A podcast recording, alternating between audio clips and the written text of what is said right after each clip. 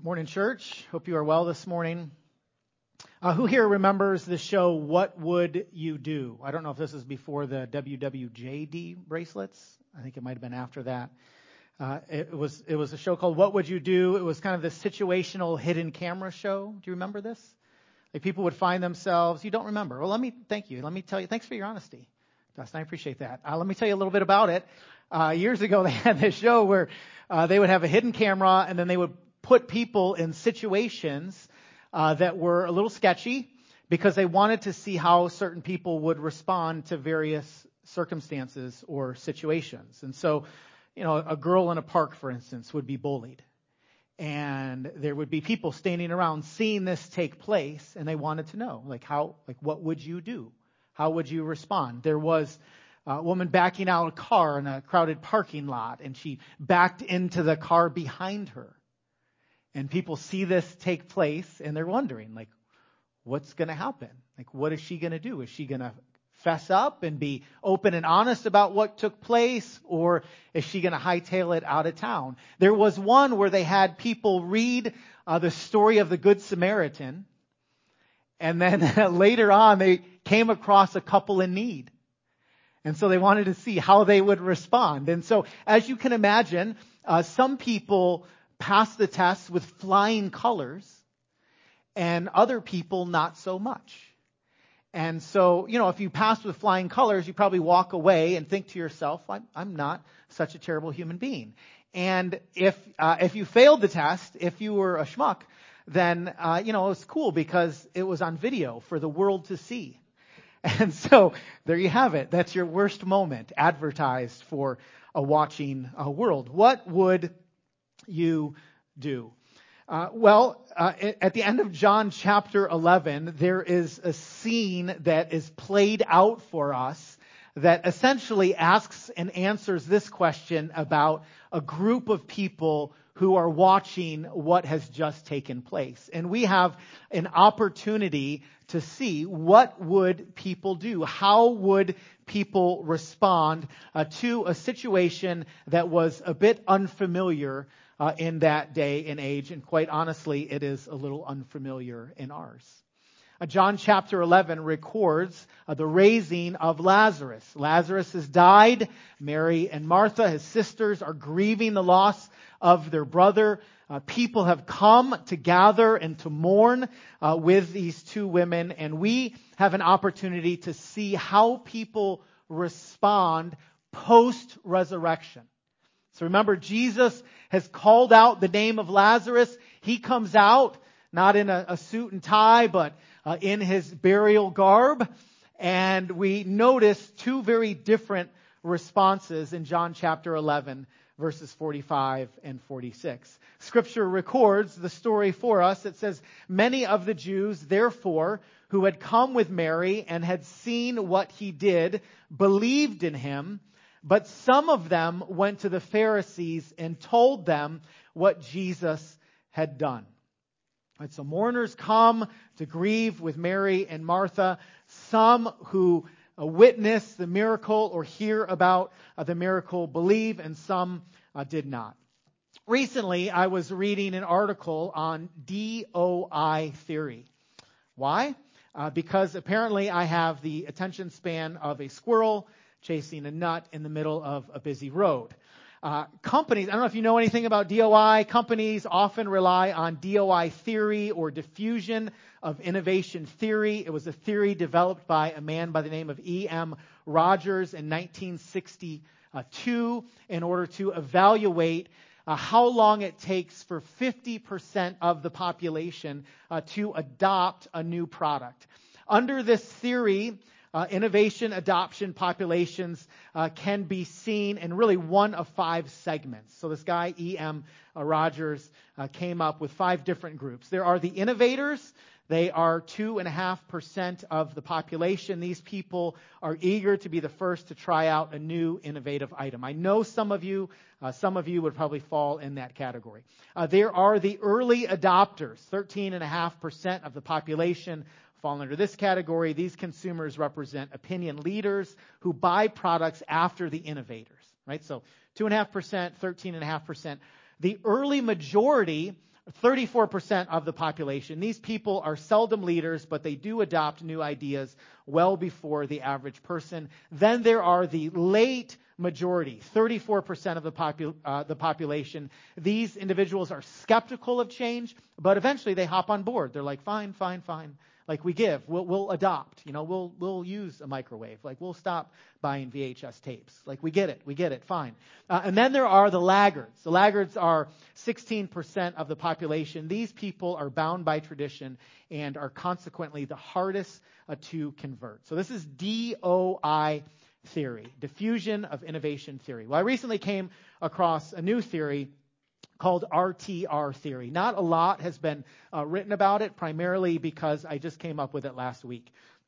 Um, this, it's true. Uh, honest to goodness. Uh, it, it, is, it is responding to resurrection theory. Right? I, again, I don't, I don't think there's been any extensive studies, but this is just a theory that uh, starts to think about, hey, how do people respond to a resurrection? I didn't come up with five responses. I came up with two uh, because that's what the text does is it just tells us there are two different ways that people respond and so i want us to think together about the question this morning what would you do like, what would you do if you had been there and experienced the resurrection? I know full well that you weren't there, but just use your creative imagination and try to imagine what it would be like. And I just want to make four observations uh, from the text. I want us to notice four observations. You can write these down. That's not going to be on the screen. Uh, notice the faith of many. I want us to notice the faith of many. Uh, secondly, I want us to see uh, the sinfulness of humanity. I want us to see the sinfulness of humanity. Third, I want us to rest in the sovereignty of God. Rest in the sovereignty of God. And fourth, I want us to trust in the substitutionary death of Jesus. So those, those four things. Those four things. You ready? Great. This is going to be fun. Uh, you ready? Yeah, cool. We we, uh, we first want to think about the faith of many. Right? Lazarus has been raised uh, from the dead, and there is a group of people, according to verse 45, uh, that that believe. It says, "Many of the Jews, therefore, who had come with Mary and had seen what he did, believed in him." And so there are many, many that experienced the resurrection of Lazarus and apparently said to themselves. Um, this isn't normal. And they trusted in Jesus. Whether they were innovators or early adopters, early or late majority or laggards, really doesn't matter. What matters is that they show up to the party. God fills their hearts with faith and they believe. They trust in the person and the work of Jesus. That, by the way, is why the Gospel of John was written. John chapter 20, verse 31. But these things are written so that you might believe that Jesus is the Christ, the Son of God, and that by believing you may have life in his name. Uh, this group of people had life in uh, the name of Jesus. Perhaps you find yourselves here this morning. That's why you came. You, you believe that Jesus is the Son of God, and you believe that by believing you may have life in his name. And so you've come to gather with the people of God uh, to worship God. Your story is different than their story. Uh, you, you weren't there to experience a physical resurrection, uh, but you have experienced a physical resurrection. Like you have bought into this idea and belief that Jesus is who he claimed to be. You heard the story, you believe the story. You, you say to yourself, I'm, I'm in, I'm trusting in Christ. And if that is you this morning, if God has filled your heart with faith, that is a miracle. It is a spiritual resurrection. Scripture teaches us that there was a time when that was not us when we weren't interested in the things of God, when we didn't have faith, when we were going along our merry way and, and we were just fine uh, going at it alone. Thank you very much. Ephesians chapter 2 verse 1 says, And you were dead in your trespasses and sins in which you once walked, following the course of this world, following the prince of the power of the air, the spirit that is now at work in the sons of disobedience, among whom we all once lived in the passions of our flesh, carrying out the desires of the body and the mind, and were by nature children of wrath like the rest of mankind. But listen to what happened. But God, being rich in mercy, because of the great love with which he loved us, even when we were dead in our trespasses, made us alive together with Christ. By grace you have been saved. So this is, for the believer, this is a spiritual resurrection. We were dead in our trespasses and sins. We weren't interested in the things of God. We didn't want anything to do with God. Thank you very much. But God in Christ made us alive. Right? He breathed spiritual life uh, into us. By grace, you have been saved. And so there were some that day that experienced the resurrection of Lazarus and looked to Jesus as uh, the Son of God and believed and trusted in him. Many people believed. Can I ask you a question this morning? Um, do you? Do you? When you, when you think about people who were there to experience that event and you read about the faith that was given to them by God, you think to yourself, man, I, like count me in. like I, am in that group as well. Many people believe. Right? The, the text clearly uh, points that out. The text also points out uh, the sinfulness of mankind. The sinfulness of mankind. Now, why would would I say that? Well, because there's a group of people who respond very differently to the resurrection story. And their response is recorded in verse 46. But some of them went to the Pharisees and told them what Jesus had done. All right, so there's a group of people who believe, and there's another group of people who see what takes place and thinks to themselves, uh, this isn't a good thing. And so they run to the spiritual leaders to tell the spiritual leaders what Jesus had just done with the expectation or hope that they would do something about it. Now, to, to, understand what is taking place here, it is important for us to understand who the spiritual leaders of the day were and why um, they were running uh, to tell on Jesus. Uh, during the day, there were a handful of significant religious groups two of the groups that the Gospels oftentimes speak about most frequently are the Pharisees and the Sadducees. The Pharisees and the Sadducees are both a religious sects within Judaism. And it's safe to say uh, that they, more often than not, did not play in the sandbox together. Or they didn't like each other. Uh, they, they believe differently from uh, one another. And so typically uh, they weren't hanging out, uh, rubbing shoulders, and enjoying the weekend together. They were in opposition to one another in their dislike uh, for Jesus. But here, particularly in the Gospels, we find that they have common ground. And the common ground that they have is that they both uh, do not like Jesus. They hate Jesus. Both groups honored Moses uh, and the law, and both groups had a measure of political power. So, two groups the Pharisees and the Sadducees. And then there's a group called the Sanhedrin. And the Sanhedrin is uh, 70 members strong. And they are the equivalent of the Supreme Court of Israel.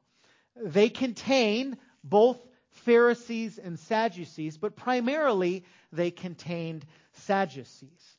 Religiously, the Sadducees were uh, more conservative in one area of doctrine, and that is that they uh, viewed Scripture as essentially the only authority, and they would try their very best to literally interpret it. The Pharisees would take Scripture and oral tradition in defining what truth uh, really uh, was. Uh, given the fact that the Pharisees and the Sadducees had differing views of Scripture, it's understandable that they would see things a little differently when it came to theology. For instance, the Sadducees rejected a belief in the resurrection of the dead, uh, but the Pharisees did believe in the resurrection.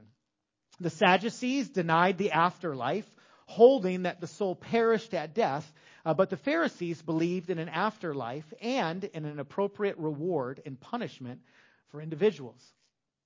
The Sadducees rejected the idea of the unseen spiritual world, but the Pharisees taught the existence of angels and demons in the spiritual realm. Socially, the Sadducees were more elitist than the Pharisees. Sadducees tended to be wealthy and to hold more powerful positions. The chief priest and the high priest were Sadducees, and they held the majority of the seats in the Sanhedrin. The Pharisees were more representative of the common working people and had the respect of the masses. The Sadducees' place of power was the temple in Jerusalem. The Pharisees controlled the synagogues. The Sadducees were friendlier with Rome and more accommodating to the Roman laws than the Pharisees were. They were more likely to blur the lines of politics and religion. So now, listen, you hear some differences between the Pharisees and the Sadducees, and you might be thinking to yourself, James, I don't care. I see it on your faces. Like you're like, I didn't sign up for this class. Like you're like, I'm not, I didn't take notes, James, when you laid out the differences between the Pharisees and the Sadducees. Like I'm not going to study this. I'm not going to give you a paper next week, eight to ten pages, single spaced. I'm not interested. So why would I spend time even talking about it? Well, I spend time talking about it because these people, when they looked at Jesus and saw what was taking place, were irritated and agitated by Jesus and ultimately wanted to kill Jesus. What? Like, why? Like, what bothered them so much about the ministry of Jesus that these two religious groups would think to themselves, hey, let's put together a plan to kill him? Why would they do that? Well, our text tells us. Verse 45 Many of the Jews, therefore, who had come with Mary and had seen what he did, believed in him. Some went to the Pharisees and told them what Jesus had done. Listen to what happens. Verse 47. So the chief priest and the Pharisees gathered the council and said, What are we to do? For this man performs many signs. If we let him go on like this, everyone will believe in him. And the Romans will come back and take away both our place and our nation. Why uh, do some people uh, choose not to believe in Jesus? If you were to go on Amazon, you would find hundreds, if not thousands, of books on why people uh, are not bought in uh, to Jesus' life and ministry. There are plenty of people uh, who may have been a part of the church at one time uh, who leave the church for any number of reasons. And if you have conversations with people and you read some studies, you will find out there are plenty of reasons why people don't believe in Jesus. Some people may say they wrestle with the problem of evil. Some people may say, I don't understand why a loving God would allow uh, the world to go sideways the way that it is. Uh, other people would look at uh, leadership within a church and go, I don't know if I want to follow that. Other people have been hurt by people within the church. Like the, the, the list is long for why people may claim that they do not believe. But, but here, the, I mean, the list is pretty short. There is a group of people who look at the life and ministry of Jesus and say to themselves, if people keep following him, Rome is going to take notice. Rome's in charge. Rome is calling the shots. And there's a group of people who have figured out how to do life alongside of Rome. And it may not be a perfect life, it may not always be an ideal life, but their life works for them.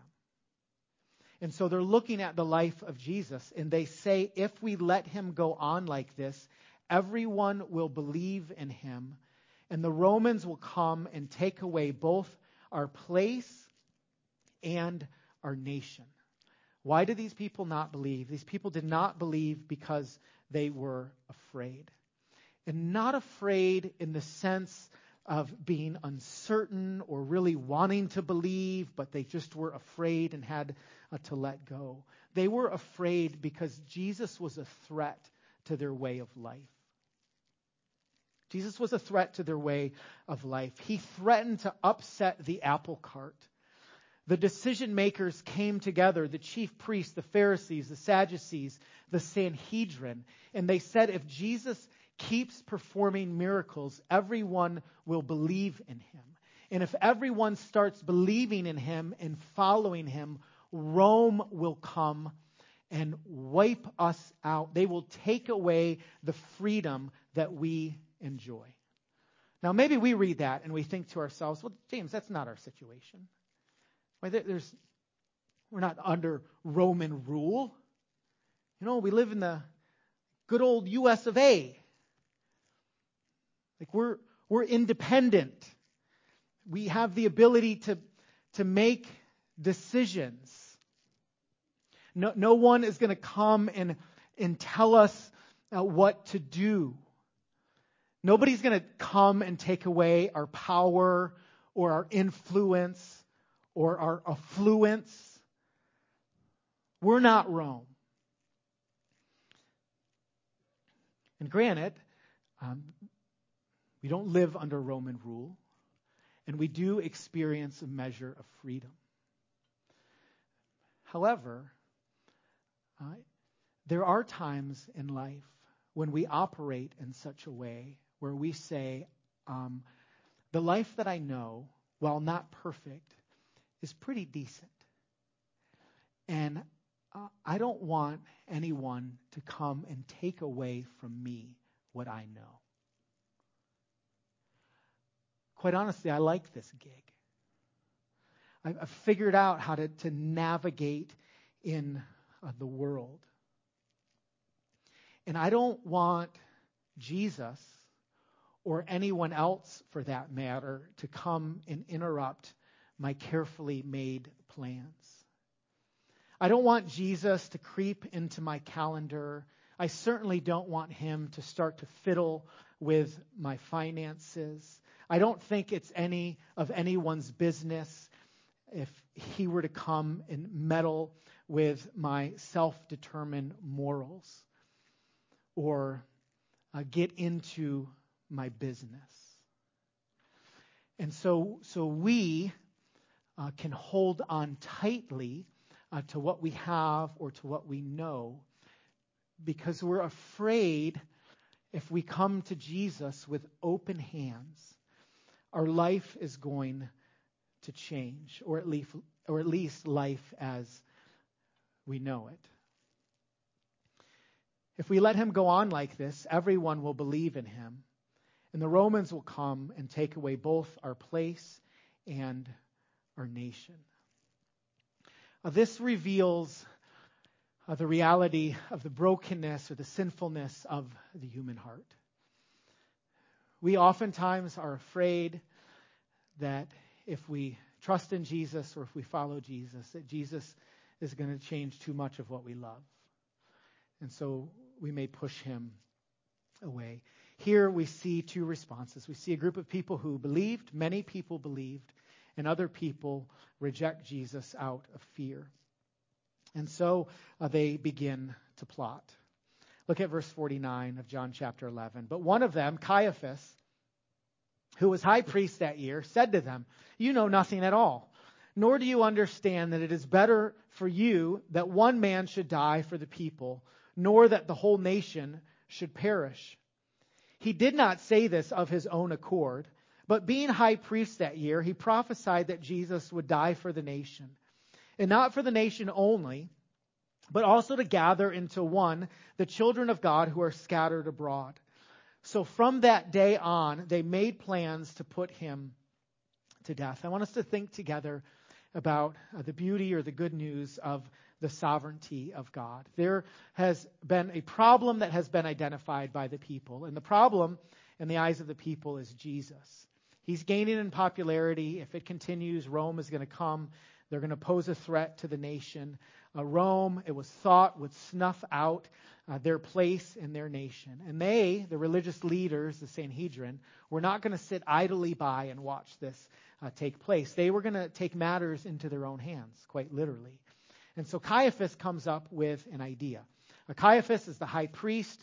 Uh, at the time, he is a Sadducee. He is likely a man of wealth and high uh, position. Remember, Sadducees oftentimes uh, would come along and blur the lines between politics uh, and religion. Nothing wrong, by the way, of being involved in politics, uh, but oftentimes they had a thirst for power more than they had a hunger for change. And that's always a problem. Caiaphas is plotting against Jesus. It is better for you that one man should die for the people, not that the whole nation should perish. Caiaphas' words are sneaky, they are sinister, and they are evil. Caiaphas essentially calls the people fools and tells them that he has an idea. And here's his idea we're going to sacrifice one man, Jesus, uh, for the people. We're going to get Jesus out of the picture because it is better for one man to die than for the nation to be wiped out. But, as you can imagine, uh, something else is going on here. Uh, Caiaphas has his own meaning in the words that he speaks, but God has his. Verse 51 He did not say this of his own accord, but being high priest that year, he prophesied that Jesus would die for the nation. And not only for the nation, or not for the nation only, but also to gather into one, uh, into one the children of God who are scattered abroad. I don't know about you, but sometimes when I read scripture, there'll be a word or phrase that just kind of stands out and just sort of sits there. And I think to myself, well, what are we going to do with that? And one of those phrases, for me, is found in the beginning of verse 51. Did you notice that? Caiaphas has his plot, his plan, his idea. He speaks the words, It is better for you that one man should die for the people not that the whole nation should perish. And verse 51 begins, He did not say this of his own accord.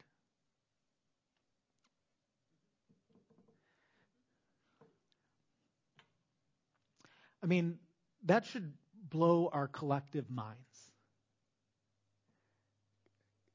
Caiaphas said it. And he had one meaning.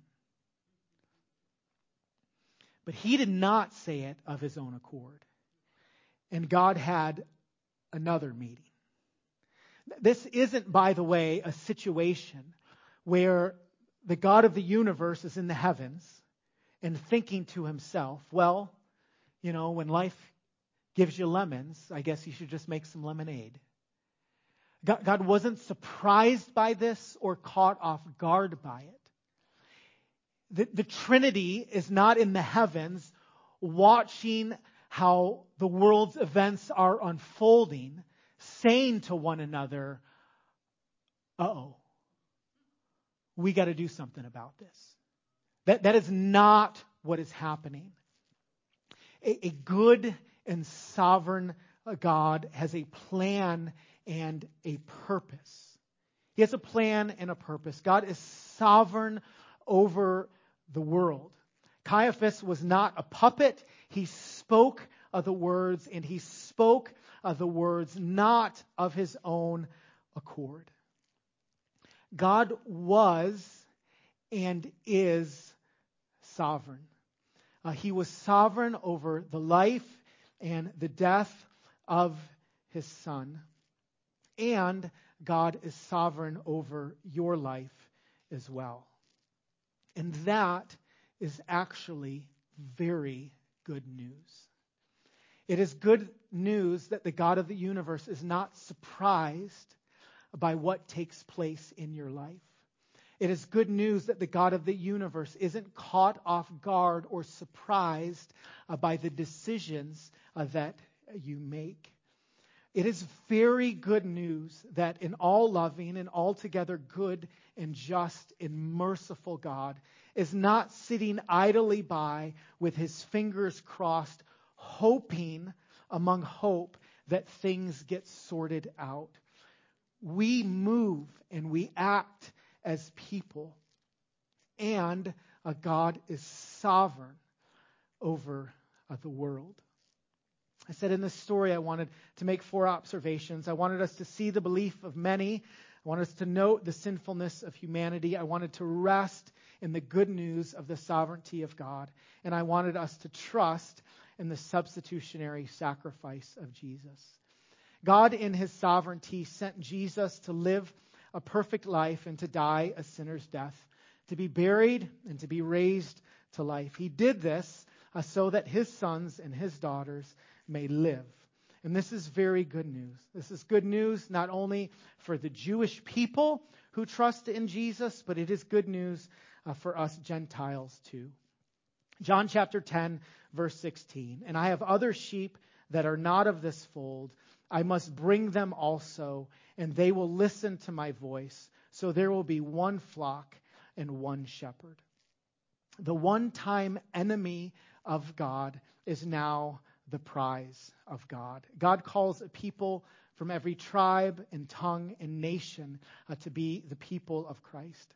Revelation chapter 7, verses 9 and 10 read, After this I looked, and behold, a great multitude that no one could number from every nation, from all tribes and peoples and languages, standing before the throne and before the Lamb, clothed in white robes with palm branches in their hands and crying out with a loud voice, Salvation belongs to our God who sits on the throne and to the Lamb. Um, this is the picture that we are given as the people of God. That God uh, one day will and is drawing people from all tribes and nations and tongues uh, together as his one uh, people. That is powerful, and it should, it ought to change the way that we view people uh, who are different than us, who live on the other side of the tracks from us, who have a different zip code, who live in a different country, uh, who may uh, have a different color, uh, who come from a different socioeconomic background than us. God is calling all sorts of people uh, from every tribe, tongue, and nation to be followers of Jesus and trust in him. And the way that he does that, or the means that he uses to draw people to himself, is by sending his perfect son to die in our place. The death that we deserved was paid for uh, by Jesus. 2 Corinthians chapter 5 verse 21. God made him who knew no sin to be sin for us so that in him we might become the righteousness of God. 1 Peter chapter 2 verse 24. He himself bore our sins in his body on the tree so that we might die to sins and live for righteousness. By his wounds you have been healed. 1 Peter 3:18 For Christ died for sins once for all, the righteous for the unrighteous, to bring you to God. He was put to death in the body but made alive by the Spirit. Isaiah chapter 53 verse 5 But he was pierced for our transgressions, he was crushed for our iniquities. Upon him was a chastisement that brought us peace, and with his wounds uh, we are healed. Jesus was sent uh, to this earth on a rescue mission. Caiaphas and the religious leaders are plotting, uh, but this is also part of God's plan. Jesus was and is our substitute. It is not an accident that this is happening uh, when Passover is at hand. I don't know if you notice kind of the end of John chapter 11, but it says that a Passover is at hand. It is near. It is a week away.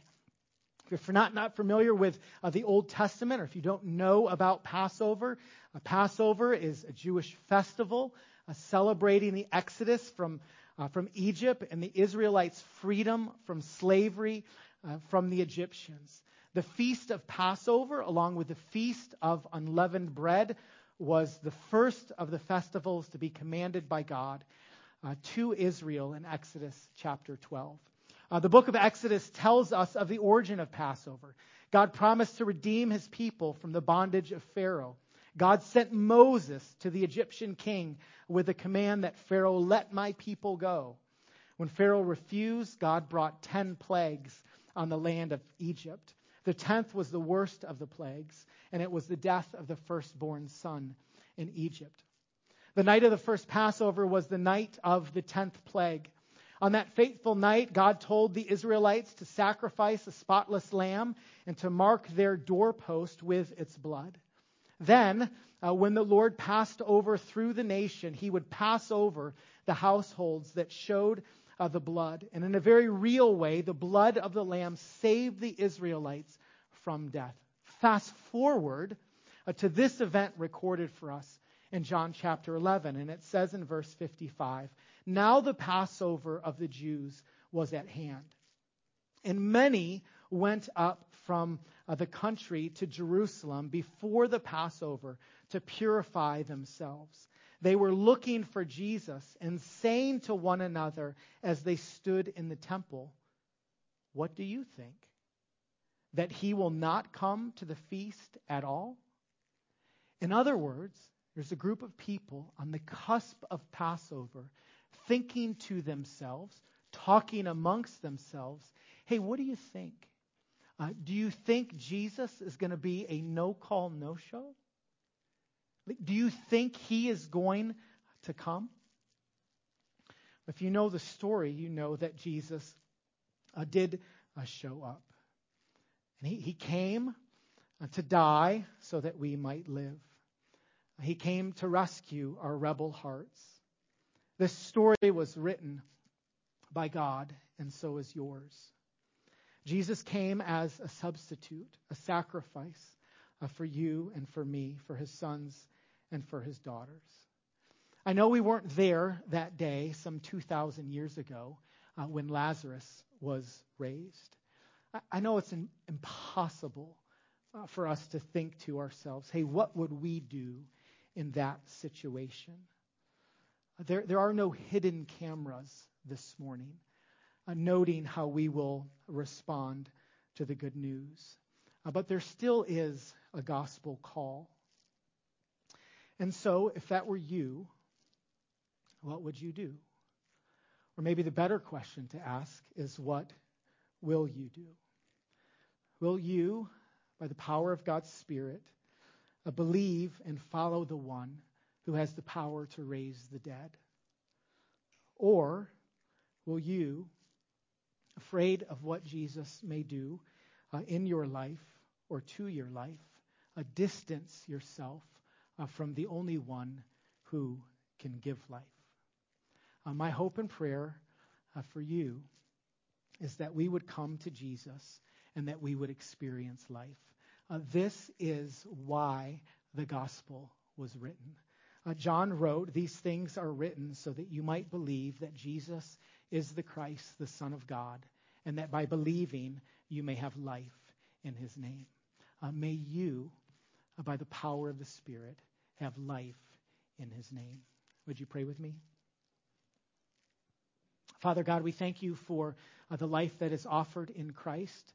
Uh, we thank you for your good and definitive work on the cross.